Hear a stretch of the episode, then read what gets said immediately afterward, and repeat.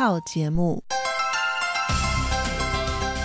以下请您收听由劳动部劳动力发展署委托制播、中央广播电台所制作的泰语节目。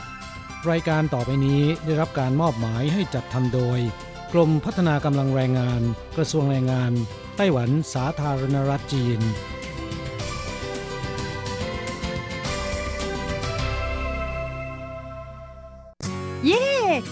งานแล้ว พวกเราไปคาราโอเกะกันเถอะ ฉันมีธุระ เธอไปกันเถอะ เอ๊ะนานทีปีหนจะนัดไปร้องเพลงกัน หรือว่าเธอมีนัดกับชายหนุ่มจ้าใช่ก็ดีนะสิ ฉันจะไปทำงานหาเงินต่างหาก จริงเหรอ เลิกงานแล้วยังไปหาเงินได้อีกทำไมดีจัง ไปทำที่ไหนอะจริงสิ แถวนี้มีโรงงานหนึ่งช่วงนี้ต้องการคนงานชั่วคราว ช่วงวันหยุดฉันก็ไปทำงานพิเศษที่นั่นจะได้หาเงินเพิ่มขึ้นอีกหน่อย อยากจะซื้อคอมพิวเตอร์ให้ลูกชายที่เมืองไทยลำไพไม่ได้นะ กฎหมายไต้หวันกำหนดไว้ว่า พวกเราจะต้องทำงานให้เท่าแก่ที่ยื่นขออนุญาตนำเราเข้ามาทำงานในไต้หวันเท่านั้น การไปทำงานที่อื่น ถือว่าผิดกฎหมาย หากถูกจับได้จะถูกยกเลิกไปอนุญาตทำงาน ไม่เพียงถูกส่งกลับประเทศ ต่อไปก็เข้ามาทำงานในไต้หวันไม่ได้อีกแล้วฮะรุนแรงขนาดนั้นเลยเหรอ จะถูกส่งกลับประเทศไม่สามารถมาทำงานไต้หวันได้อีก งั้นฉันก็ไม่มีทางหาเงินส่งลูกเรียนมหาวิทยาลัยนะสิงั้นก็แย่กว่าเดิมมาสิ ใช่แล้ว ในเมื่อเราเข้ามาทำงานในไต้หวันแล้ว ก็ควรต้องปฏิบัติตามกฎหมายไต้หวัน จึงจะมีโอกาสหาเงินส่งกลับไปช่วยเหลือครอบครัว ฉันว่าเธอไปร้องเพลงกับฉันดีกว่านะอืมถูกอย่างที่เธอว่านั่นแหละ ฉันว่าฉันทำงานตามที่ระบุในสัญญาจ้างงานดีกว่า ไม่งั้นแทนที่จะหาเงินได้เยอะกว่าเดิม กลับถูกส่งตัวกลับประเทศซะนี่ใช่แล้วทำงานอยากถูกต้องตามกฎหมายดีกว่า ตอนนี้ไปร้องเพลงกับพวกเราได้หรือยังล่ะผู้ช่วยที่ดีของไต้หวันจูงมือกันก้าวไปข้างหน้า กรมพัฒนากำลังแรงงาน ร่วมฝ่าฟันไปพร้อมกับคุณ สนับสนุนโดยกรมพัฒนากำลังแรงงาน กระทรวงแรงงานไต้หวัน วันดี สัปดาห์ที่แล้วเธอไปไหนมาเหรอทำไมไม่เจอเลย ใช่ ฉันกลับเมืองไทยมาเพิ่งกลับมาเมื่อวานก่อนที่เอง แม่ดีจังเลย แต่ทำไมรีบกลับมาเร็วจังล่ะก็ต้องขอบคุณเท่าแก่ฉันละ เท่าแก่ไปทำเรื่องให้ฉันเข้ามาทำงานไต้หวันอีกครั้ง โดยผ่านศูนย์บริการจ้างตรงของรัฐบาลไต้หวัน ฮะ การจ้างตรงคืออะไรเหรอทำยากไหม ไม่ยากเลย เท่าแกบอกว่าสะดวกมาก แล้วก็ไม่ต้องผ่านบริษัทจัดหางาน ไม่เพียงประหยัดค่าในหน้าที่เมืองไทยนะทำให้ฉันเก็บเงินได้เพิ่มขึ้น ช่วยครอบครัวฉันมีชีวิตที่ดีขึ้นด้วย นอกจากนี้ฉันอยู่กับเท่าแกมานาน คุ้นเคยกันดี การเดินเรื่องเข้ามาทำงานในไต้หวัน โดยวิธีการจ้างตรงเนี่ยยังทำให้ฉันได้ทำงานในสถานที่ที่คุ้นเคย ไม่ต้องเสียเวลาปรับตัวให้เข้ากับที่ทำงานใหม่ ท่าแก่ก็ไม่ต้องปวดหัว ว่าจะต้องเริ่มสอนคนใหม่ เป็นผลดีกับทุกฝ่ายเลยล่ะ แม่ดีจริง ๆ ผมเองสัญญาก็ใกล้ครบแล้วนะเนี่ย ต้องรีบกลับไปบอกข่าวดีให้เท่าแก่รู้แล้วล่ะ จะได้ให้เท่าแก่ไปติดต่อที่ศูนย์บริการจ้างตรง เพื่อขอทำเรื่องให้ผมกลับมาทำงานไต้หวันใหม่ โดยวิธีจ้างตรงได้เลยแล้วก็จะต้องไปบอกข่าวนี้กับเพื่อนๆทุกคนให้ได้รู้กันด้วย ใช่ เรื่องดีๆ แบบนี้ต้องบอกต่อ จะได้ไปใช้บริการกันเยอะๆ ผู้ช่วยที่ดีของไต้หวันจูงมือกันก้าวไปข้างหน้า กรมพัฒนากำลังแรงงาน ร่วมฝ่าฟันไปพร้อมกับคุณ สนับสนุนโดยกรมพัฒนากำลังแรงงาน กระทรวงแรงงานไต้หวัน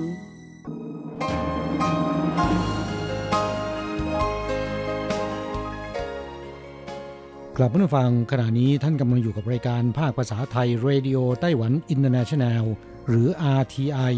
ออกกระจายเสียงจากกรุงไทเปไต้หวันสาธารณรัฐจีน เป็นประจำทุกวันนะครับ นอกจากรับฟังทางเครื่องรับวิทยุได้แล้ว ยังสามารถรับฟังรายการผ่านระบบออนไลน์ได้ที่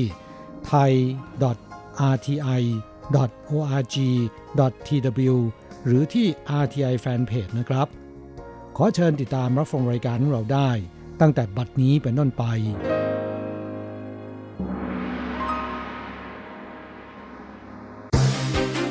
ลำดับแรก ขอเชิญติดตามรับฟัง ข่าวประจำวัน สวัสดีครับคุณผู้ฟังที่รักและเคารพทุกท่านครับ วันนี้ตรงกับวันพุทธที่ 16 ธันวาคมปีพุทธศักราช 2563 นะครับสำหรับข่าวประจำวันจาก RTI ในวันนี้ก็มีผมกฤษณัยสายประพาสเป็นผู้รายงานนะครับ เราก็มาเริ่มต้นกันที่ข่าวเกี่ยวกับการต่อเรือรบถั่วเจียง ของไต้หวันนะครับ ซึ่งผู้นำไต้หวันนั้นก็ได้ลั่นเลยทีเดียวนะครับว่าจะต้องสร้างให้ได้ 6 ลำ ภายใน 6 ปีข้างหน้านะครับครับเรือรบถาเจียงนะครับ ซึ่งเป็นหนึ่งในกองเรือรบถั่วเจียงคลาส ที่เพิ่งปล่อยลงน้ำเมื่อวันก่อนนะครับ และมีแผนการที่จะต่อเรือรุ่นดังกล่าว ให้ได้อย่างน้อย 3 ลำ ระหว่างปี 2017 ถึง 2025 ยังก็ดีนะครับ ท่านประธานาธิบดีไช่อิงเหวินผู้นำของไต้หวันสาธารณจีนนั้น ก็ได้ระบุผ่าน Facebook ส่วนตัวเมื่อวานนี้ครับ โดยบอกว่าเรือรบรุ่นเดียวกันนั้นจะต้องต่อให้แล้วเสร็จ 6 ลำให้ได้ภายในปี 2023 ครับ ซึ่งนายจางเจ๋อผิงรัฐมนตรีช่วยว่าการกระทรวงกลาโหมไต้หวันนะครับ ก็ตอบข้อสักถามของสสในสภาในวันนี้นะครับ ว่าเนื่องจากในช่วงที่ผ่านมานั้น มีข่าวกรองเกี่ยวกับภัยคุกคามจากศัตรู ทวีความเข้มข้นขึ้นเป็นลำดับครับ เมื่อเรือรบโถแจงคลาสลำแรก ผ่านการทดสอบในปีหน้าแล้วเนี่ยก็จะเร่งดำเนินการต่อเรือรบรุ่นเดียวกันอีก 6ลำให้ได้ภายในปี 2023 ภายใต้เงื่อนไขที่งบประมาณทั้งหมด 11ลำนั้นไม่มีการเปลี่ยนแปลงครับ ครับทั้งนี้นะครับนายจางนั้นก็ได้ ระบุครับโดยบอกว่าเนื่องจากข่าวกรองภัยคุกคามจากศัตรูนั้นมีความเข้มข้นขึ้นทุกขณะนะครับ ทางกระทรวงกลาโหมจึงได้ประสานงานกับบริษัทต่อเรือหลงเต๋อแล้ว ได้คำตอบว่าสามารถที่จะเร่งต่อเรือรบดังกล่าวได้ เป็น 6 ลำภายในปี 2023 ซึ่งบริษัทผู้ต่อเรือประเมินว่า สามารถทำได้ตามเป้าหมายที่ได้วางเอาไว้ครับ ครับเรือรบที่ไต้หวันสร้างขึ้นเองนะครับที่มีชื่อว่าทัวร์แจงคลาสลำแรก PPG 618 เริ่มเข้าประจำการในปี 2015 ซึ่งมีการศึกษาปรับปรุงจนกลายเป็นลำแรก ที่มีชื่อว่าถาเจียง ส่งลงน้ำแล้วเมื่อวานนี้ นอกจากนี้นะครับก็ยังติดตั้งขีปนาวุธต่อต้านเรือดำน้ำและปืนใหญ่ยิงเร็วได้แล้วนะครับ ยังติดตั้งขีปนาวุธต่อต้านอากาศยานไฮเจียน หมายเลข 2 โดยกองบัญชาการกองทัพเรือของไต้หวันนะครับ ก็ย้ำว่าการต่อเรือรบสมรรถนะสูงด้วยตนเอง และการวางแผนการยุทธศาสตร์สู้รบแบบไม่สมดุลนะครับถือเป็นแนวนโยบายสำคัญของกองทัพ ซึ่งก็จะดูแลควบคุมขั้นตอนต่างๆ ไม่ให้มีช่องโหว่และก็มีความเสี่ยงใด ๆ เกิดขึ้นนะครับครับอีกคราวนึงครับเราไปดูข่าวเกี่ยวกับสถานการณ์การระบาดของโควิด -19 นั้นยังคงระอุไม่หยุดนะครับ กระทบต่อการนำเข้าแรงงานต่างชาติของไต้หวัน ซึ่งนางหวังเหมยฮวารัฐมนตรีว่าการกระทรวงเศรษฐการของไต้หวัน ได้ตอบข้อสักถามของคณะกรรมาการเศรษฐกิจสภานิแห่งชาติไต้หวันนะครับว่า ตนได้ปรึกษาหารือกับประธานาธิบดีชาอิงหวน และก็นายกรัฐมนตรีซูจันชางแล้ว ที่จะปลดล็อกระเบียบการคุมเข้ม การอนุญาตให้แรงงานต่างชาติทำงานในไต้หวันต่อไปนะครับ ซึ่งเบื้องต้นนั้นมีอยู่ 2 แนวทางครับ ได้แก่การอนุญาตให้แรงงานต่างชาติ ที่รับผลกระทบจากโควิด -19 นั้นทำงานในไต้หวันต่อไปได้ และการขยายเวลาการทำงานในไต้หวัน ของแรงงานต่างชาติจากเดิม ที่ทำงานในไต้หวันได้สูงสุดไม่เกิน 12 ปี แต่ตอนนี้ยังอยู่ในระหว่างการปรึกษาหารือกันในระดับกระทรวง ซึ่งก็ยังไม่มีข้อยุติครับนางหวังเหมยฮัวนั้นบอกว่าส่วนแรกนั้นก็จะต้องประสานงานกันเพื่อขยายเวลาการทำงานในไต้หวันของแรงงานต่างชาติ ส่วนที่ 2 ก็คือผู้ประกอบการต่างก็เรียกร้องให้ขยายระยะเวลา ในการทำงานสูงสุดในไต้หวันสูงสุดไม่เกิน 12 ปีออกไป ซึ่งก็มีการพูดกันถึง 2 ประเด็นดังกล่าวนะครับ โดยคุยกันว่า มีวิธีใดบ้างที่จะทำให้แรงงานต่างชาติเหล่านี้ ไม่ถูกจำกัดจากระเบียบที่ห้ามทำงานเกิน 12 ปีนะครับครับอย่างไรก็ดีนะครับ นางหวังนั้นก็บอกว่าประเด็นนี้สำคัญมาก แล้วก็กำลังประสานงานกันอย่างใกล้ชิด แต่ว่ายังไม่มีข้อสรุปใด ๆ ทั้งสิ้นครับ ส่วนมาตรการระงับการนำเข้าแรงงานอินโดนีเซีย เป็นการชั่วคราวเป็นเวลา 14 วัน ซึ่งกำลังจะครบกำหนดในวันพรุ่งนี้คือวันที่ 17 นะครับศูนย์บัญชาการควบคุมโรคระบาดไต้หวันได้ขยายเวลาออกไปอย่างไม่มีกำหนดครับ เนื่องจากในช่วงสัปดาห์ที่ผ่านมานั้น อินโดนีเซียพบผู้ติดเชื้อเพิ่มขึ้นวันละถึงกว่า 6,000 ราย และยังไม่มีแนวโน้มว่าจะชะลอตัวลงแต่อย่างใดนะครับนอกจากนี้ตั้งแต่เดือนตุลาคมที่ผ่านมาจนถึงขณะนี้นั้น มีแรงงานอินโดนีเซียที่เข้ามาทำงานในไต้หวัน ถูกตรวจพบว่าติดเชื้อถึง 132 คน ในจำนวนนี้ 76 คนนั้น มีใบรับรองผลตรวจเชื้อเป็นลบ ในขณะที่อินโดนีเซียนั้นก็ยังไม่ได้เสนอรายชื่อหน่วยงานที่จะให้การรับรองผลการตรวจเชื้อดังกล่าวได้ครับ อีกข่าวหนึ่งเรามาดูเกี่ยวกับความสัมพันธ์ระหว่างไทยกับไต้หวันนะครับ ซึ่งสมาคมสมาชิกรัฐสภาไต้หวันไทยสมัยที่ 3 ได้จัดพิธีก่อตั้งขึ้นเมื่อวานนี้คือวันที่ 15 ธันวาคมนะครับ ที่สภานิแห่งชาติไต้หวันในเจ้าเทียนหลินสสพักดีพีในฐานะนายกสมาคม ได้เชิญนายธงชัยชาสวัสดิ์ผู้อำนวยการใหญ่สำนักงานการค้าและเศรษฐกิจไทยไทเป นายหลินจือจาเลขาธิการสภาเป็นเกียรติในพิธีเปิดตัวสมาคมด้วยครับนายเจ้าบอกว่าหลังจากที่วิกฤตโควิด -19 ผ่านพ้นไปแล้วเนี่ย ทางสมาคมนั้นก็จะเชิญนายโยศรีคุณประธานสภาแห่งชาติไต้หวันนำคณะเยือนไทยเป็นคณะแรกในแผน Bubble Travel ระหว่างไต้หวันกับไทยครับครับสมาคมสมาชิกรัฐสภาไต้หวันไทยนี่นะครับ ก็ก่อตั้งครั้งแรกเมื่อปี 2012 ซึ่งนายเจ้าบอกว่าในช่วงหลายปีที่ผ่านมา ภายใต้การนำของท่านประธานาธิบดีชาอิงหวนนั้น นโยบายมุ่งใต้ใหม่ ประสบกับความสำเร็จเป็นอย่างดี ทุนไต้หวัน ลงทุนในไทยเพิ่มขึ้นถึง 3 เท่าตัว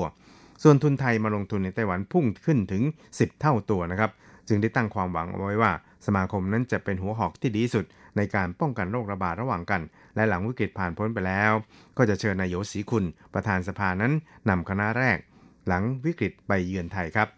ส่วนทางด้านนายหลินจือจานะครับเลขาธิการสภานิติบัญญัติแห่งชาติก็บอกว่าบางครั้งนั้นชาวต่างชาติก็แยกไม่ออกระหว่างไต้หวันกับไทย เพราะขึ้นต้นด้วยตัวทีเหมือนกันนะครับ จึงควรเป็นมิตรที่ดีต่อกันมาตั้งแต่กำเนิด ปีที่แล้วเนี่ยไทยส่งออกมาไต้หวันถึง 4,000 ล้านดอลลาร์สหรัฐ ส่วนไต้หวันส่งออกไปไทย 8,000 ล้านดอลลาร์สหรัฐไต้หวันได้เปรียบดุลการค้ากับไทยถึง 4,000 ล้านนะครับ ซึ่งไทยนั้นถือเป็นจุดสำคัญของนโยบายมุ่งใต้ใหม่ของไต้หวันด้วย เพราะฉะนั้นเนี่ยการก่อตั้งสมาคมนี้ขึ้นมาเนี่ยนะครับจึงมีความสำคัญเป็นอย่างยิ่งทีเดียวครับ อีกข่าวหนึ่งครับเป็นข่าวเกี่ยวกับเครื่องบินจีนนั้นยังคงลุกล้ำน่านฟ้าไต้หวันไม่หยุดนะครับ โดย นับวันนั้นก็ยิ่งเอาใหญ่ทีเดียวครับเครื่องบินลบจีนลุกล้ำน่านฟ้าไต้หวันถี่ขึ้นเป็นลำดับ ซึ่งเมื่อวานนี้เครื่องบินลบของจีนนะครับได้ล้ำเขตแสดงตน ADIZ ฝั่งตะวันตกเฉียงใต้ของไต้หวันถึง 3 ครั้ง ในเวลาเพียง 2 ชั่วโมง จนกองทัพอากาศไต้หวันนั้นต้องประกาศเตือนล่วงหน้าว่า คุณกำลังล้ำเข้าน่านฟ้าของเราแล้ว เป็นการเตือนให้เครื่องบินของจีนคอมมิวนิสต์นะครับออออกจากเขตแสดงตนของไต้หวันกองทัพไต้หวันยืนยันว่า หลังจากที่กองทัพอากาศไต้หวันได้ประกาศเตือนแล้วเนี่ยเครื่องบินลบจีนลำนั้นก็ไม่ได้ลุกล้ำเข้าเขตแดนแสดงตนของไต้หวันอีกครับทับจากบันทึกการกระจายเสียงนั้นเครื่องบินจีนได้ลุกล้ำเขตแสดงตนไต้หวันเนี่ยในตอนเช้าวันนี้ตอนเวลา 8.48 นาฬิกานะครับแล้วก็9นาฬิกา54 นาที ความสูงที่ระดับ 4,000 ถึง 4,500 เมตร โดยเครื่องบินลบไต้หวันได้เตรียมพร้อมและประกาศขับไล่ ซึ่งหลังจากนั้นประมาณ 1 ชั่วโมงนะครับ เครื่องบินจีนนั้นก็ ยังคงบินยั่วยุในเขตน่านฟ้าไต้หวันอีก ในระดับความสูง 6,600 เมตร โดยไต้หวันก็ได้กระจายเสียงเตือนขับไล่อีกครั้ง ซึ่งเครื่องบินลบของจีนนั้นก็บินอ้อมเขตแสดงตนของไต้หวันออกไปครับ ครับในช่วง 13 วันของเดือนธันวาคมที่ผ่านมานั้น กองทัพอากาศไต้หวันได้กระจายเสียงขับไล่ออกจากเขตแสดงตนของไต้หวันรวมทั้งหมดถึง 33 ครั้ง ซึ่งเมื่อวานนี้ก็เป็นครั้งแรกที่ไต้หวันได้กระจายเสียงว่ารุกร้ำน่านฟ้าของเราแล้วนะครับ อีกข่าวหนึ่งเราไปดูเกี่ยวกับอากาศนะครับ อิทธิพลของมรสุมตะวันออกเฉียงเหนือส่งผลต่อสภาพอากาศในไต้หวัน นอกจากอากาศจะหนาวเย็นแล้วเขตที่ปะทะกับแนวลมอย่างเทาหยวนขึ้นไปทางเหนือ และฝั่งตะวันออกของเกาะนั้น มีฝนตกอย่างต่อเนื่องครับในผงฉีหมิงผู้เชี่ยวชาญด้านการพยากรณ์อากาศในไต้หวันก็ได้ระบุผ่าน Facebook ของตนนะครับว่า ภาคเหนือของไต้หวันนั้น อาจจะมีฝนตกต่อเนื่องไปจนถึงต้นปีหน้าทีเดียวครับ แต่จะเว้นช่วงเพียงวันพรุ่งนี้กับวันมะรืนนี้ 2 วันเท่านั้น ทางด้านนายอูเต๋อหลงนะครับผู้เชี่ยวชาญด้านการพยากรณ์อากาศอีกรายนั้นก็ระบุในแฟนเพจของตนนะครับว่าเช้ามืดของวันนี้นั้นเถาหยวนขึ้นไปทางภาคเหนือและฝั่งตะวันออก จะมีฝนตกเป็นบางแห่ง ส่วนชายฝั่งภาคเหนือ เขตภูเขาภาคเหนือและภาคตะวันออกเฉียงเหนือของไต้หวัน จะมีปริมาณน้ำฝนค่อนข้างมากแล้วก็ดีนะครับในส่วนของซินจู และเมียวลี่ลงไปทางใต้เนี่ยจะมีอากาศค่อนข้างดี ท้องฟ้าแจ่มใสหรือมีเมฆมากนะครับ ครับนายอูนั้นบอกว่าพรุ่งนี้นั้นลมหนาวจะเริ่มอ่อนกำลังลง อุณหภูมิจะอุ่นขึ้นเล็กน้อย ส่วนภาคเหนือและฝั่งตะวันออกนั้น จะยังคงมีความหนาวเย็น แต่สภาพอากาศฝนตกนั้นจะน้อยลงนะครับ พอถึงวันศุกร์ที่ 18 ก็จะเว้นช่วงฝนตก เปลี่ยนเป็นมีเมฆมาก อากาศปลอดโปร่ง อุณหภูมิสูงขึ้น พอตกกลางคืนก็จะมีมรสุมตะวันออกเฉียงเหนือ ลูกใหม่เคลื่อนตัวมาทางใต้ทำให้อากาศแปรปรวนอีกครับ ทางด้านนายเผิงนั้นก็ฟันธงครับว่า สภาพอากาศฝนตกในภาคเหนือของเกาะนั้น จะเว้นช่วงเพียง 2 วันคือพรุ่งนี้กับมะรืนนี้ หลังจากนั้นเนี่ยก็จะอยู่ในสภาพฝนตกต่อเนื่องต่อไปจนถึงสิ้นปีหรือว่าต้นปีหน้าทีเดียวครับ สุดท้ายเราไปดูข่าวเกี่ยวกับ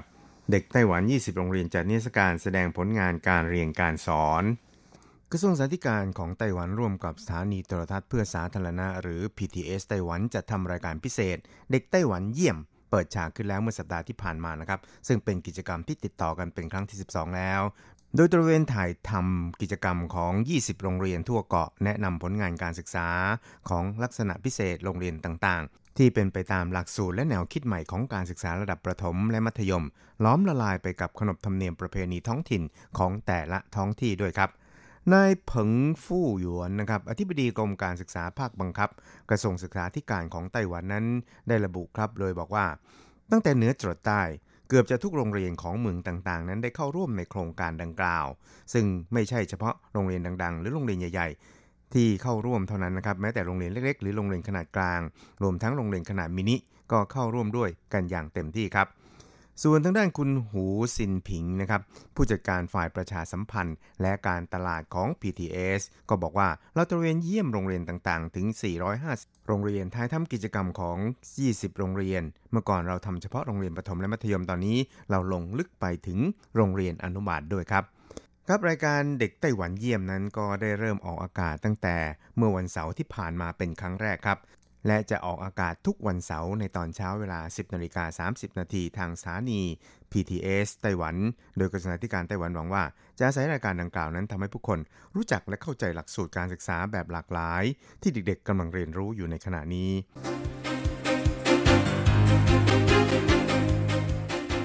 ต่อไปขอเชิญฟังข่าวต่างประเทศและข่าวจากเมืองไทยค่ะ สวัสดีค่ะ คุณผู้ฟังที่เคารพ ช่วงของข่าวต่างประเทศและข่าวในเมืองไทยรายงานโดยดิฉันการจยากริชยาคมค่ะ ข่าวต่างประเทศสำหรับวันนี้นั้นเริ่มจากข่าว เชื้อโควิด -19 ในอังกฤษมีการกลายพันธุ์กลุ่มนักวิทยาศาสตร์ชาวอังกฤษ ที่ติดตามพันธุกรรมของไวรัสโคโรนาสายพันธุ์ใหม่ 2019 เปิดเผยว่ากำลังพยายามตรวจสอบว่า การระบาดอย่างรวดเร็วของโรคโควิด -19 ทางภาคใต้ของอังกฤษ มีความเกี่ยวข้องกับการกลายพันธุ์ที่ตรวจพบหรือไม่ การกลายพันธุ์ดังกล่าวรวมถึงการเปลี่ยนแปลงของโปรตีนหนาม ที่ไวรัสโควิดใช้ในการทำให้เซลล์ของมนุษย์ติดเชื้อ โดยไวรัสกลายพันธุ์ที่นักวิทยาศาสตร์อังกฤษตั้งชื่อว่า VUI ขีด202012ทับ01 ยังมีการกลายพันธุ์บริเวณจีโนมของไวรัสด้วย ซึ่งตามทฤษฎีแล้วอาจส่งผลให้โรคโควิด -19 แพร่กระจายในมนุษย์ได้ง่ายขึ้น สถิตินับจนถึงวันที่ 13 ธันวาคม พบผู้ป่วยด้วยโรคโควิด -19 ที่มีไวรัสกลายพันธุ์1,108 คน ส่วนใหญ่อยู่ทางตอนใต้และตะวันออกของอังกฤษ ข่าวต่อไป นายกญี่ปุ่นถูกวิจารณ์หลังร่วมงานเลี้ยงฉลองสิ้นปี นายกรัฐมนตรีโยชิฮิเดะซูงะของญี่ปุ่นวัย 72 ปี ถูกสังคมวิพากษ์วิจารณ์จากการที่เขาไปร่วมงานเลี้ยงในวาระสิ้นปี ทั้งที่เขาเคยเรียกร้องให้ประชาชนหลีกเลี่ยงการร่วมรับประทานอาหารกันเป็นกลุ่มใหญ่ ๆ เนื่องจากญี่ปุ่นมียอดผู้ติดเชื้อโควิด -19 พุ่งสูง แต่ตัวเขาเองกลับร่วมงานเลี้ยงกับเจ้าหน้าที่ระดับสูงของพรรครัฐบาลอีก 6 คน ที่ร้านอาหารสุดหรูในย่านกินซ่าของญี่ปุ่น โดยผู้เข้าร่วมงานฉลองทั้งหมดมีอายุมากกว่า 70 ปีเหตุการณ์ดังกล่าวทำให้ผู้นำญี่ปุ่นถูกวิพากษ์วิจารณ์และตำหนิจากนักการเมือง ผู้ใช้สื่อสังคมออนไลน์ รวมถึงพรรคร่วมรัฐบาลด้วย อย่างไรก็ตามนายคาสึโนบุคาโตะโฆษกรัฐบาลญี่ปุ่นแถลงว่า นายกรัฐมนตรีซูงะได้ปฏิบัติตามข้อควรระวังที่จำเป็นขณะร่วมรับประทานอาหารในงานเลี้ยงฉลองดังกล่าว ต่อไปขอเชิญคุณผู้ฟังรับฟังข่าวในเมืองไทยค่ะเปิดบริการรถไฟฟ้าสายสีเขียวช่วงหมอชิดสะพานใหม่คูคต และรถไฟฟ้าสายสีทองอย่างเป็นทางการ เมื่อวันที่ 16 ธันวาคม พลเอกประยุทธ์จันโอชานายกรัฐมนตรี เป็นประธานพิธีเปิดโครงการรถไฟฟ้าสายสีเขียว ช่วงหมอชิด สะพานใหม่คูคต จำนวน 7 สถานี และเปิดโครงการระบบขนส่งมวลชนขนาดรองสายสีทองระยะที่ 1 สถานีรถไฟฟ้ากรุงธนบุรี ถึงสถานีคลองสารสำหรับรถไฟฟ้าสายสีเขียวส่วนต่อขยายที่เปิดวันนี้ เป็นส่วนสุดท้ายของโครงการรถไฟฟ้าสายสีเขียว 7 สถานี ได้แก่ สถานีพหลโยธิน สถานีสายหยุด สถานีสะพานใหม่ สถานีโรงพยาบาลภูมิพลอดุลยเดช สถานีพิพิธภัณฑ์กองทัพอากาศ สถานีแยกคอปทอและสถานีคูคต เปิดให้บริการประชาชนอย่างเป็นทางการแล้ว ให้บริการฟรีถึงวันที่ 1 มกราคม 2564เมื่อเปิดเต็มระบบรถไฟฟ้าสายสีเขียวจะรองรับผู้โดยสารจากเดิม 132,200 คนต่อวัน เพิ่มเป็น 252,000 คนต่อวัน ส่วนรถไฟฟ้าสายสีทอง สถานีกรุงธนบุรีถึงสถานีคลองสารเป็นรถไฟฟ้าขนาดรองไร้คนขับสายแรกของประเทศไทย ให้บริการฟรีถึงวันที่ 15 มกราคม 2564 ระยะทาง 1.8 กิโลเมตร เชื่อมต่อกับรถไฟฟ้า BTS สายสีลมที่สถานีกรุงธนบุรี และในอนาคตจะเชื่อมต่อกับรถไฟฟ้าสายสีม่วง เตาปูน ราชบุรณะ ที่สถานีประชาธิปก และสายสีแดง หัวลำโพง มหาชัย ที่สถานีคลองสาร และท่าเรือไอคอนสยาม ค่าโดยสาร 15 บาทตลอดสาย ต่อไปเป็นอัตราแลกเปลี่ยนประจำวันพุธที่ 16 ธันวาคม พุทธศักราช 2563 อ้างอิงจากธนาคารกรุงเทพสาขาไทเป โอนเงิน 10,000 บาทใช้เงินเหรียญไต้หวัน 9,610 เหรียญ แลกซื้อเงินสด 10,000 บาทใช้เงินเหรียญไต้หวัน 9,950 เหรียญ1ดอลลาร์สหรัฐใช้เงินเหรียญไต้หวัน 28.40 เหรียญแลกซื้อค่ะ คุณผู้ฟังคะนั่นเป็นช่วงของข่าวต่างประเทศและข่าวในเมืองไทย รายงานโดยดิฉันกัญจยากริชยาคมค่ะ 大家来唱，大家来唱，佛佛摩，佛佛摩，佛佛摩佛得得乐乐真好玩。 สวัสดีครับเพื่อนผู้ฟัง พบกันในวันนี้เราจะมาเรียนสนทนาภาษาจีนกลาง ภาคเรียนที่สองบทที่ 7 ของแบบเรียนชั้นกลาง บทที่7หืม什么味道啊 เอ๊ะ กลิ่นอะไร ในบทนี้เราจะมาเรียนสนทนาภาษาจีนกลางที่เกี่ยวข้องกับกลิ่น รสชาติและก็อาหารนะครับ 第七课，嗯，什么味道啊？一对话，你闻，这是什么味道啊？嗯，真香，像一种花的香味。是那位小姐的香水味。对，真好闻。第七课อืม什么味道อ่ะ บทที่เจ็ดเอ๊ะ นี่มันกลิ่นอะไร คำว่า อืม เป็นคำอุทาน มีความหมายแสดงว่าสงสัย อืม什么味道อ่ะ เอ๊ะ นี่กลิ่นอะไรนะ你闻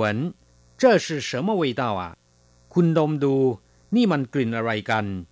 你闻ก็คือคุณดมดูหรือคุณลองดมดูหวนแปลว่าดมนะครับ 这是什么味道啊นี่มันกลิ่นอะไรกัน这是什么 นี่คืออะไร味道แปลว่ากลิ่น แปลว่ารสชาติ这是什么味道啊นี่เป็นกลิ่นอะไร อืม真香อืม หอมจัง真香แปลว่าหอมจัง真แปลว่า มาก จริงๆ香แปลว่า หอม真香ก็คือหอมจัง หอมจริง หรือหอมมากทีเดียว像一种花的香味 เหมือนกลิ่นหอมของดอกไม้ชนิดหนึ่ง香แปลว่าเหมือน一种花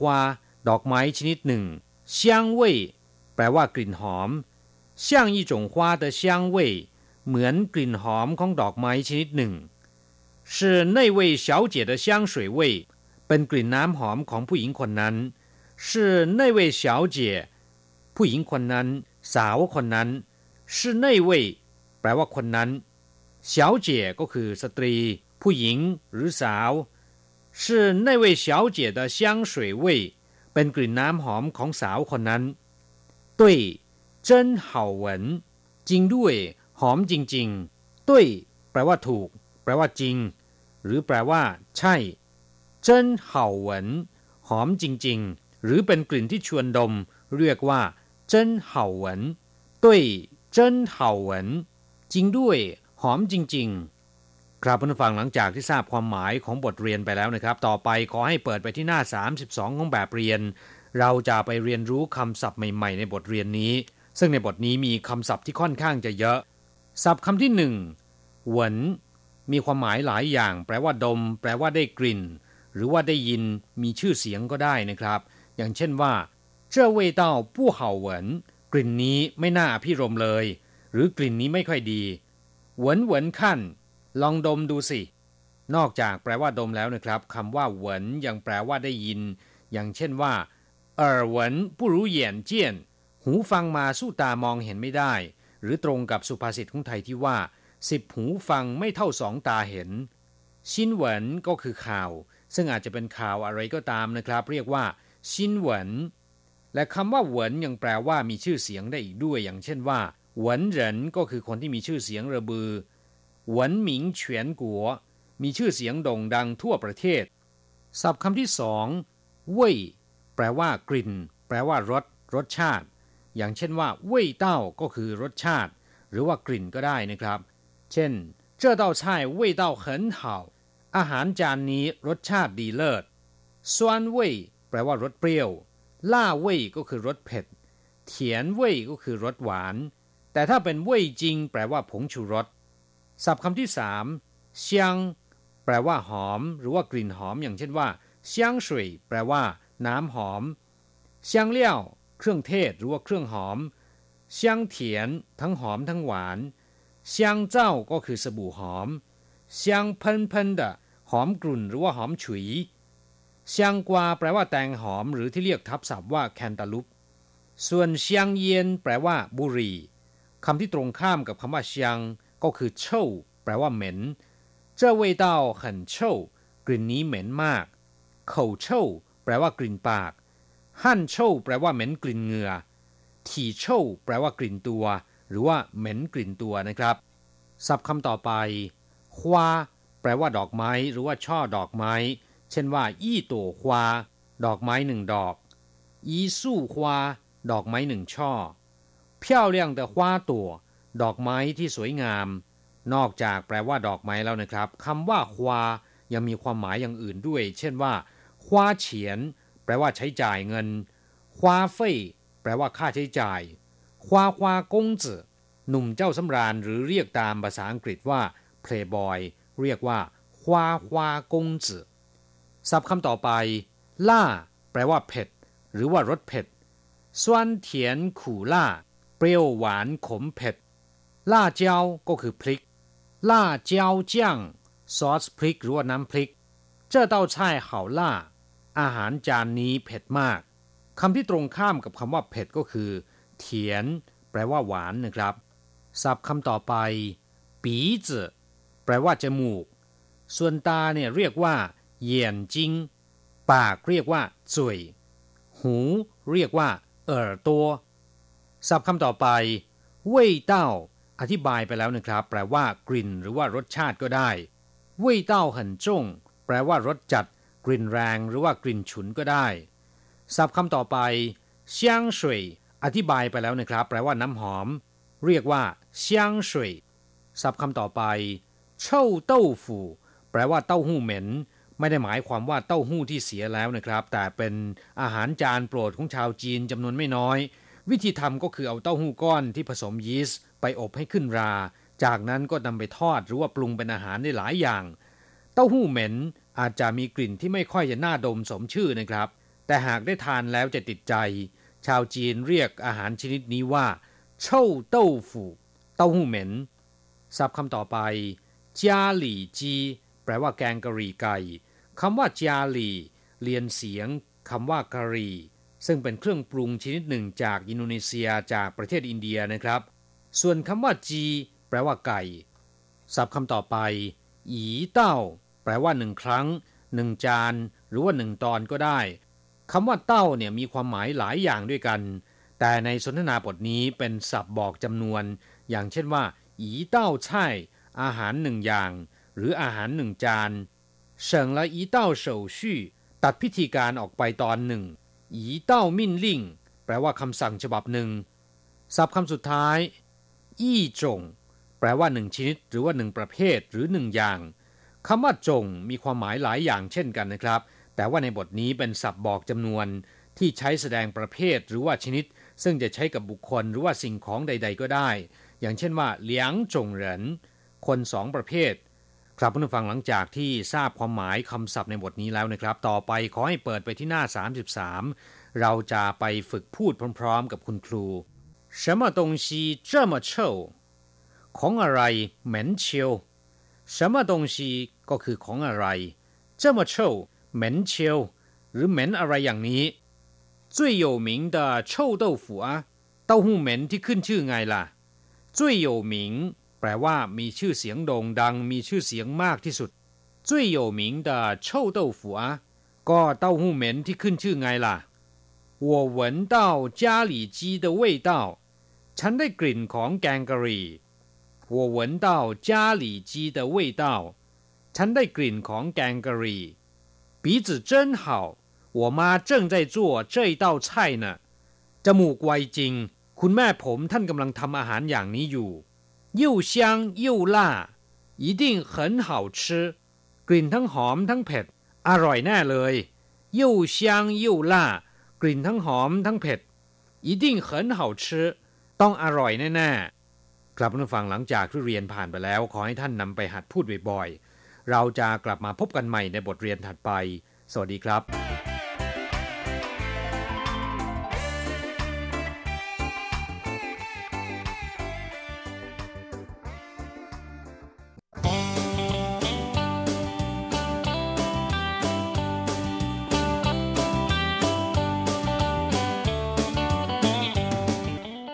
คุณผู้ฟังขณะนี้ท่านกำลังอยู่กับรายการภาคภาษาไทย RTI เอเชียสัมพันธ์ลำดับต่อไปขอเชิญท่านมาร่วมให้กำลังใจแด่เพื่อนแรงงานไทยที่ประสบปัญหาและความเดือดร้อน ในช่วงไขปัญหาแรงงาน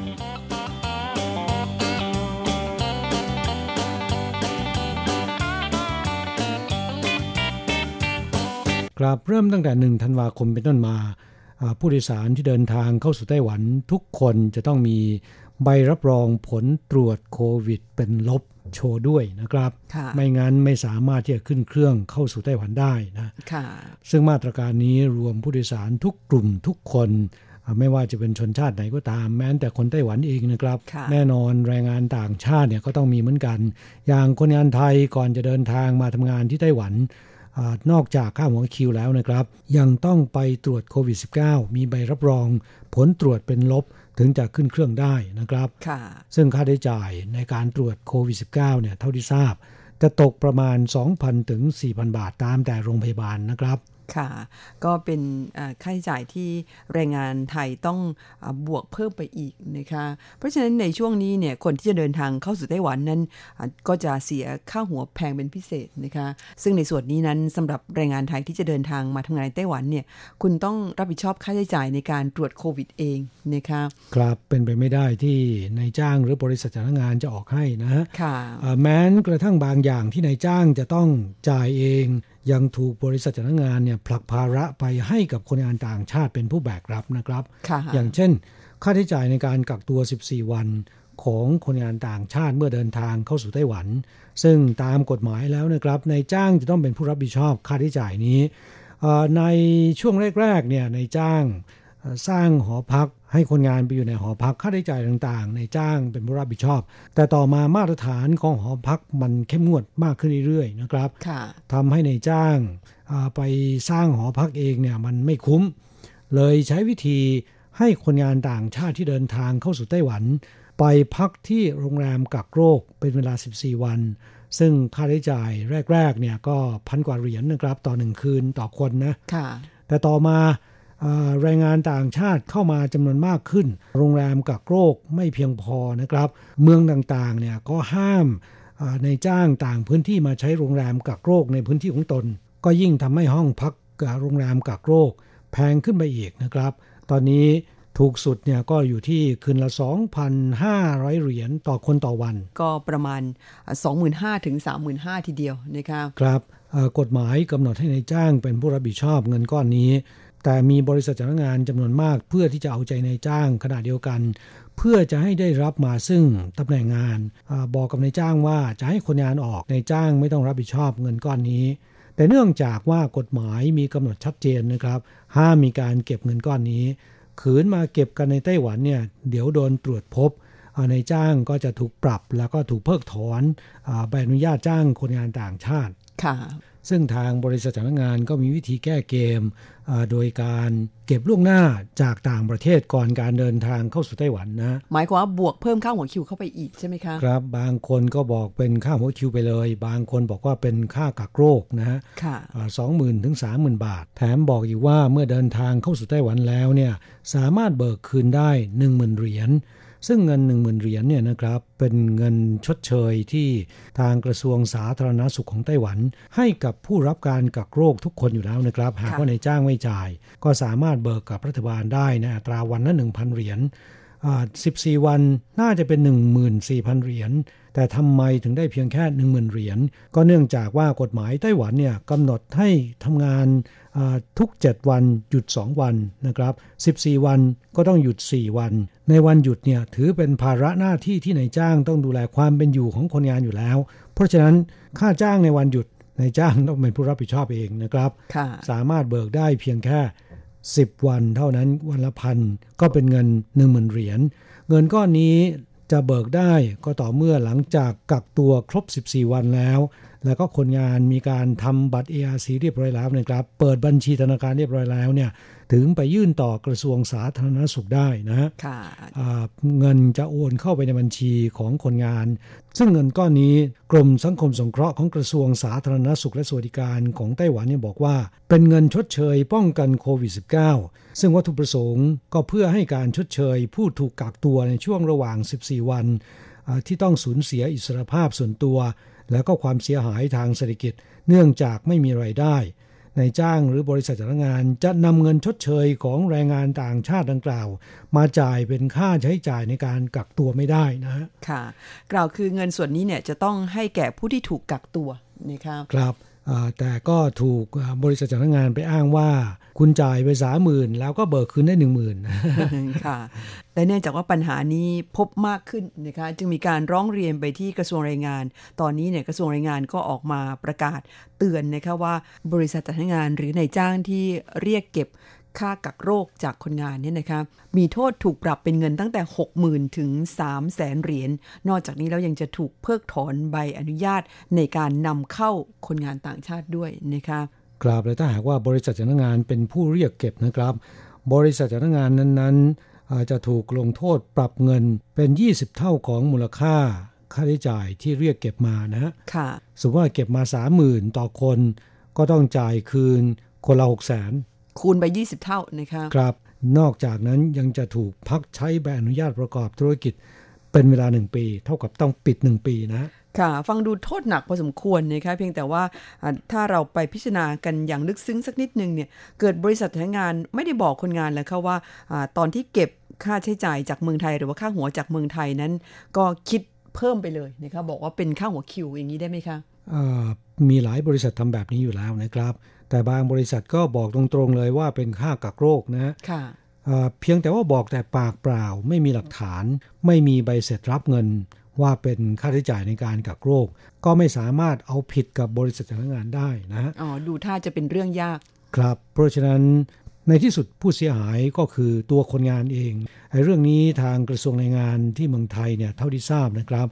มีการชี้แจงขณะเข้ารับการอบรมก่อนการเดินทาง แต่ผมว่าตอนนั้นก็ไม่ทันซะแล้วนะ เพราะว่าคนงานเสียค่าใช้จ่ายไปเรียบร้อยแล้วเอ่อการเข้ารับอบรมก่อนการเดินทางเนี่ยหมายถึงว่าอ่าอบรมแล้วจะเดินทางแล้วนะฮะ คือทุกอย่างเรียบร้อยเตรียมพร้อมไว้หมดแล้วนะคะ เงินครับก็จ่ายไปแล้ว เพราะฉะนั้นบอกกันตอนนี้ก็ไม่ทัน สุดท้ายแล้วนี่โทษใครดีคะ โทษเจ้าโควิดดีไหม เพราะว่าก่อนหน้านี้ดิฉันจำได้ว่าอ่าค่าหัวคิวของคนงานไทยนั้น อย่างมากก็7 8หมื่นใช่ไหมคะ ครับ ตอนนี้เกินแสนแล้วนะฮะค่ะอ่าเพราะฉะนั้นเรื่องนี้ก็เรื่องนี้เพื่อนผู้ฟังที่เป็นแรงงานไทยอาจจะถามว่าแล้วจะทำยังไง ก็คงจะต้องพิจารณากันเอาเองนะครับ ตอนที่มีการเรียกเก็บค่าใช้จ่าย ค่าหัวคิวเนี่ยอัตราที่สูงอ่าเป็นแสนแสนๆเนี่ยนะครับ ว่ามันจะคุ้มไหมที่จะเดินทางไปทำงานต่างประเทศ หากว่าเราเห็นว่ามันสูงเกินไปแล้วก็พร้อมใจกันไม่มาเนี่ยบริษัทจ้างงานหาคนงานไม่ได้ ก็ต้องลดค่าใช้จ่ายลง หรือจะพูดง่าย ๆก็คือ การจะแก้ปัญหานี้ต้องใช้กลไกทางการตลาดเท่านั้น ถึงจะแก้กันได้นะค่ะเรื่องนี้เขาเรียกว่า วัดกันดูว่าใครจะใจนิ่งกว่ากันว่างั้นเถอะนะคะถ้าหากว่าเรามองแล้วว่าค่าหัวคิวมันแพงเกินไป ตอนนี้ระงับไว้ก่อนยังไม่เดินทางนะคะแต่ว่าเท่าที่ทราบเนี่ยก็มีคนงานไทยจำนวนไม่น้อยทีเดียว เนื่องจากว่าอยู่ที่เมืองไทยตอนนี้เพราะว่าเศรษฐกิจก็ไม่ค่อยดีนะคะดังนั้นจึงอยากจะเดินทางมาทำงานที่ไต้หวันกัน บริษัทพนักงานบอกเท่าไหร่ หรือว่าเขาพูดอะไรก็เชื่อหมด ครับต่อเมื่อเดินทางเข้าสู่ไต้หวันแล้วมาร้องเรียนกันหลักฐานก็ไม่มีนะฮะค่ะเพราะเป็นไปไม่ได้ที่บริษัทจ้างงานจะอ่าเรียกเก็บค่าใช้จ่าย แล้วก็ออกใบเสร็จให้ค่ะเมื่อไม่มีหลักฐานเนี่ยร้องเรียนไปหน่วยงานที่รับผิดชอบในด้านนี้ก็คงไม่สามารถจัดการกับบริษัทจ้างงานได้นะค่ะ เพราะฉะนั้นก็เป็นเรื่องน่าเศร้าสำหรับคนงาน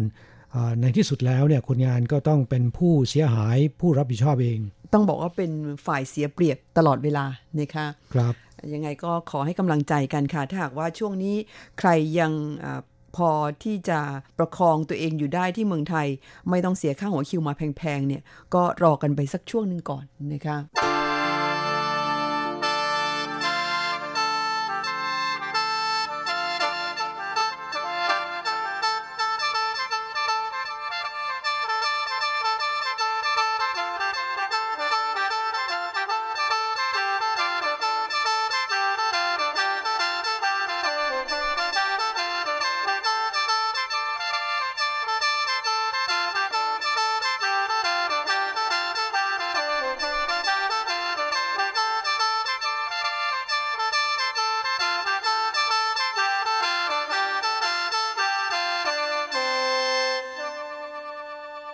อีกเรื่องหนึ่งที่นำมาเล่าให้ฟังก็เป็น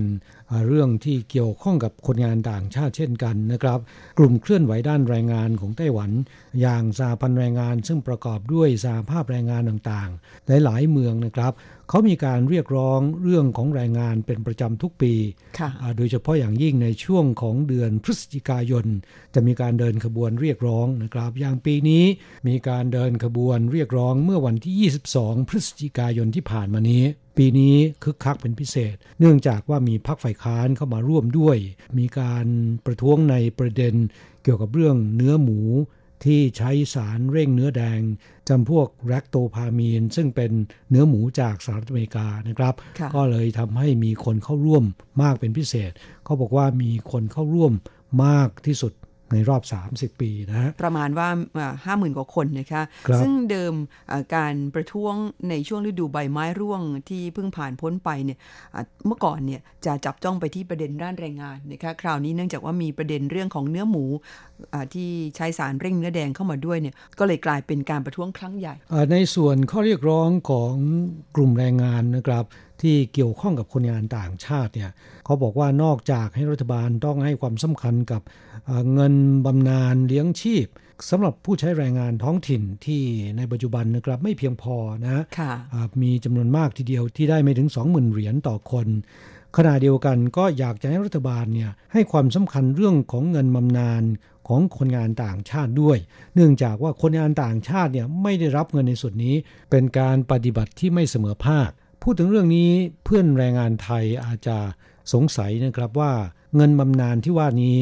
มันเป็นเงินก้อนเดียวกับที่เราเคยพูดบ่อยๆ ว่าเป็นเงินบำเหน็จชราภาพกันหรือเปล่านะครับ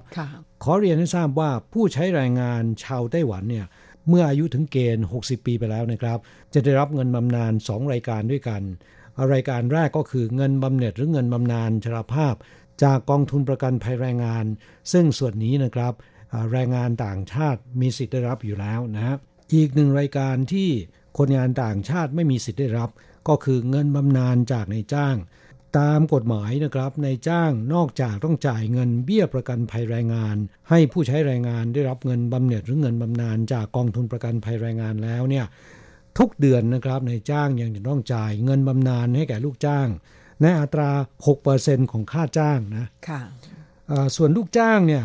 จะจ่ายสมทบหรือไม่ก็ได้ ในอัตราที่ไม่เกิน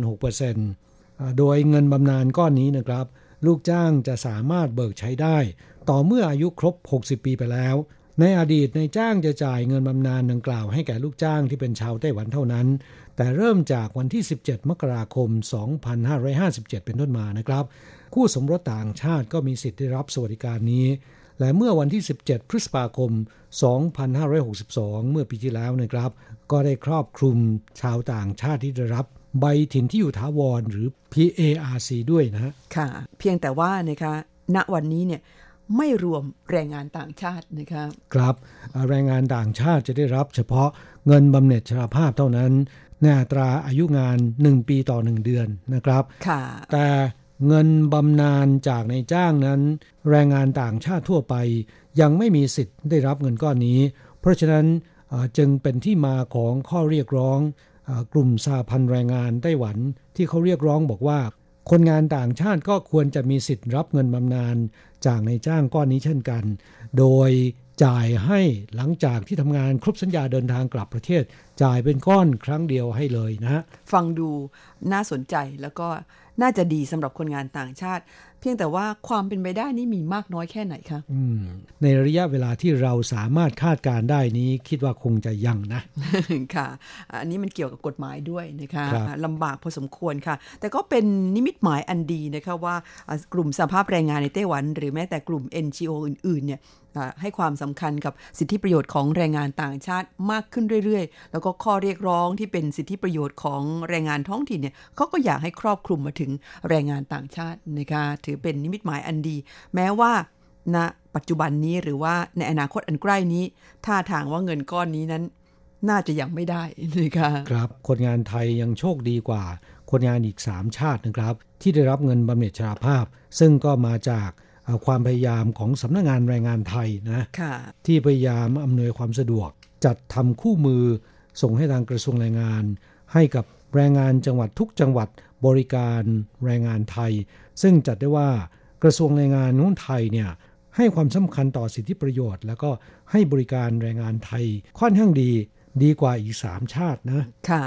อ่าซึ่งสามชาติที่ว่านี้ บางชาติที่ยังไม่รู้เลยนะคะว่ามีสิทธิประโยชน์ส่วนนี้ ครับบางชาติเนี่ยรู้แล้ว แต่เขาบอกว่าทำยากนะค่ะคงจะทำไม่ได้ เพราะฉะนั้นแรงงานไทยของเรานั้นถือว่ายังโชคดีนะคะที่หน่วยงานราชการของไทย ให้ความสำคัญเกี่ยวกับสิทธิประโยชน์ของแรงงานไทยในไต้หวันนะคะครับอ่าพูดถึงตอนนี้ก็ย้ำอีกครั้งหนึ่งว่า หากว่าท่านมีญาติพี่น้องที่อดีตเคยมาทำงานที่ไต้หวัน และปัจจุบันอายุเกิน 60 ปีขึ้นไปแล้วนะครับ ช่วยแจ้งข่าวคราวนี้ให้พวกเขาได้รับทราบด้วยนะครับว่า มีสิทธิ์ที่จะรับเงินบำเหน็จชราภาพได้นะฮะและอย่าไปใช้บริการของกลุ่มบุคคลที่อ้างว่าเป็นตัวแทนสามารถช่วยยื่นเงินก้อนนี้ได้ เพราะเขาจะหัก 40-50%ค่ะ เสียดายนะคะไปใช้บริการของหน่วยงานราชการไทยสำนักงานแรงงานจังหวัดนะคะคุณสามารถไปติดต่ออขอความช่วยเหลือขอคำปรึกษาได้ เพราะที่นั่นเนี่ยเขามีบริการทางด้านนี้อยู่แล้ว ช่วงนี้เราจะมาแวะพักฟังเพลงสักหนึ่งเพลงนะครับ ผลงานเพลงของรวมศิลปิน ไม้พิรมพรพิสเดิร์ดแล้วก็ดอกท้อทุ่งทองนะครับ ในเพลงที่ชื่อว่าเซิงแข่งเรือ แล้วสักครู่กลับมาคุยกันต่อนะครับ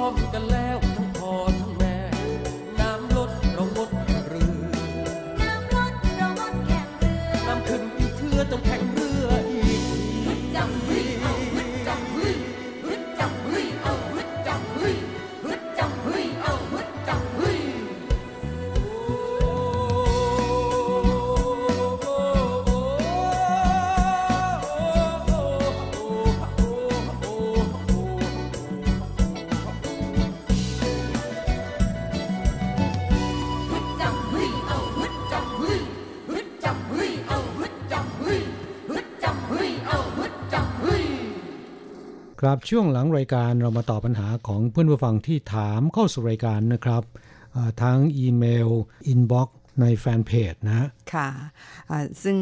ช่วงนี้ก็เลือกปัญหาที่เกี่ยวกับเรื่องของค่าใช้จ่ายในการกักตัวนะคะครับหากว่าจะเดินทางมาทำงานที่ไต้หวันก็มีถามกันมาหลายท่าน ท่านแรกคุณเกวลินปุรานรักนะคะอ่าถามบอกว่าสวัสดีค่ะ หนูเป็นคนไทยที่กำลังจะไปทำงานที่ไต้หวัน ตอนนี้คงเข้ามาแล้วนะคะครับบอกว่าอยากทราบว่าหากเข้าไต้หวันและจะต้องไปกักตัว 14 วันเนี่ยเราซึ่งเป็นคนงานจะต้องเสียเงินหรือเปล่าคะขอความกรุณาตอบด้วยค่ะ ครับปัญหานี้คนถาม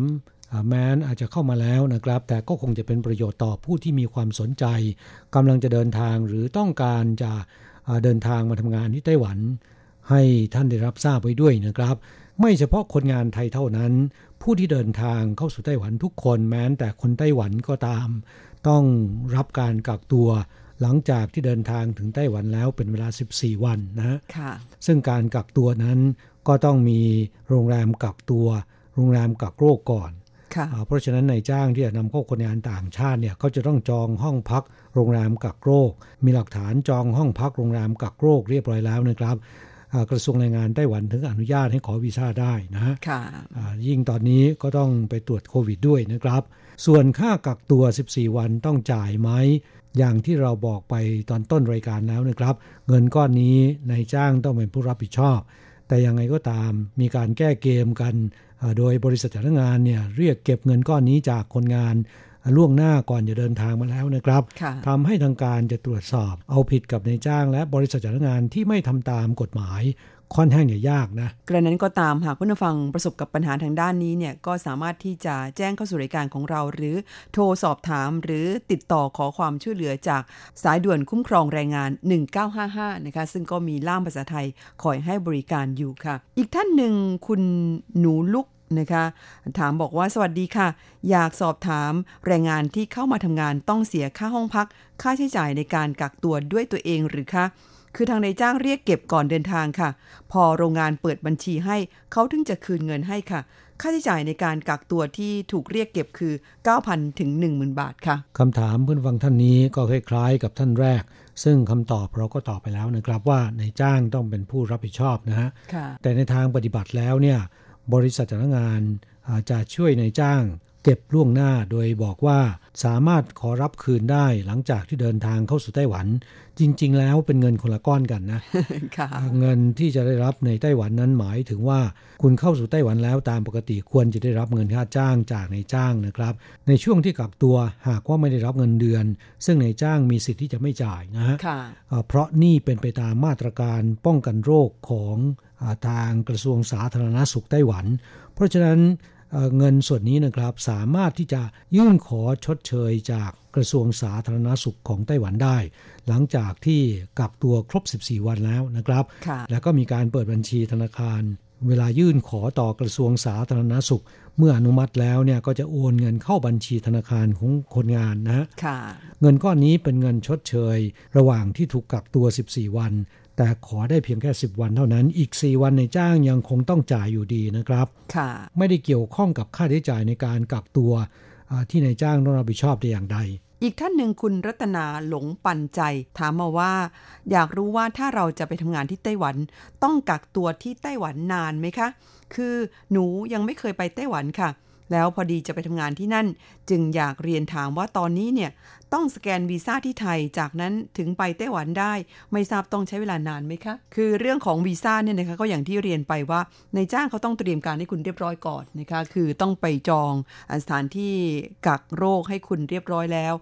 ทางกระทรวงแรงงานเขาอนุมัติแล้ว คุณถึงจะไปขอวีซ่าจากที่สำนักงานตัวแทนของไต้หวันประจำประเทศไทยได้ ได้วีซ่าแล้วคุณถึงจะเดินทางเข้าไต้หวันได้ ส่วนระยะเวลาในการกักตัวในไต้หวันนั้นก็ 14 วันเท่ากับเมืองไทยนะคะครับไม่มีการลดเหลือ10วันหรือ7วันอย่างที่ลือกันนะ ไม่มีนะคะครับและที่กล่าวมาข้างต้นเนี่ยก็เป็น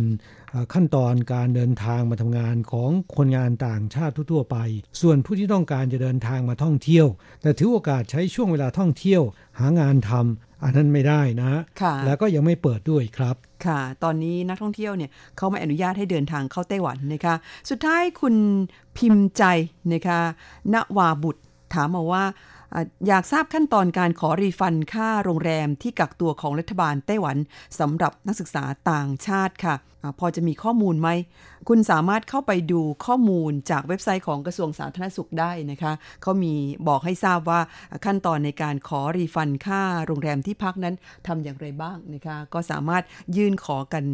ทางออนไลน์ได้เลยค่ะ ครับเวลาในรายการวันนี้ใกล้จะหมดลงแล้วนะครับ ช่วงท้ายเราจะอำลาจากกันด้วยเสียงเพลง จากการขับร้องของรวมศิลปินนะครับ อีสานบ้านเฮา หลังจากนั้นจะกลับมาพบกันใหม่ที่เก่าเวลาเดิมในสัปดาห์หน้า ขอความสุขและสวัสดีจงเป็นของเพื่อนผู้ฟังที่รักทุกๆท่าน ด้วยความปรารถนาดีจากกระผม ธนารณกร ดิฉันอ่านชันทรงพุทธ สวัสดีค่ะ สวัสดีครับ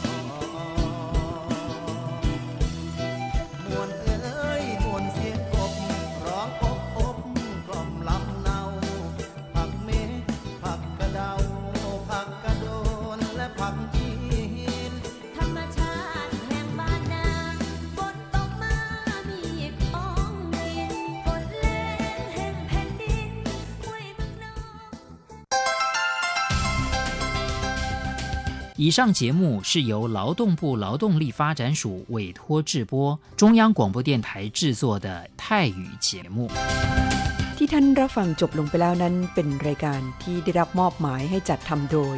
กรมพัฒนากำลังแรงงาน กระทรวงแรงงาน ไต้หวันสาธารณรัฐจีน